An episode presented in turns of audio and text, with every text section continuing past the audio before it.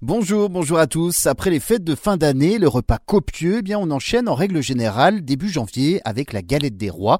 On parle soit de la fête des rois ou bien de l'épiphanie, mais aujourd'hui on va voir d'où vient cette tradition. Dans la religion chrétienne, l'épiphanie célèbre l'enfant Jésus, le fils de Dieu qui rencontre le monde au travers des rois mages Gaspard, Melchior et Balthazar venus lui rendre hommage. Épiphanie vient du grec ancien epiphaneia qui signifie apparition. Alors chez les Grecs anciens, les épiphanes étaient des divinités qui apparaissaient donc aux mortels. L'épiphanie, c'est le 6 janvier, mais elle se fête le deuxième dimanche après Noël dans de nombreux pays afin donc euh, de célébrer cela un jour férié. Cependant, on mange aujourd'hui la galette ou bien le gâteau des rois tout le mois de janvier. C'est une euh, tradition du partage puisque la galette des rois symbolise le partage traditionnellement. Eh bien, on coupait la galette des rois en nombre de parts qu'il y avait de convives plus une. Euh, cette dernière était donc appelée la part du bon Dieu ou la part du pauvre.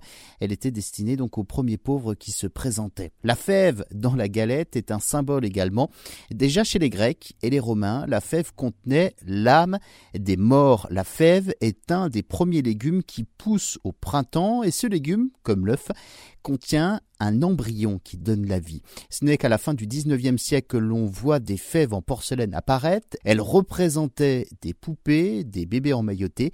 Puis dans les années 60, eh bien, on a vu apparaître les premières fèves en plastique. Aujourd'hui, les fèves n'ont plus aucun lien donc avec la crèche. La fève a même son musée à Blain, près de Nantes, en Loire-Atlantique, avec près de 20 000 fèves.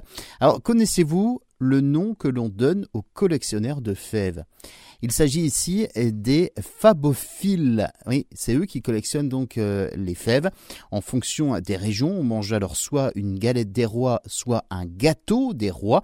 schématiquement, on pourrait donc euh, dire que dans la moitié nord de la France, eh bien là, on parlait historiquement la langue de l'oeil.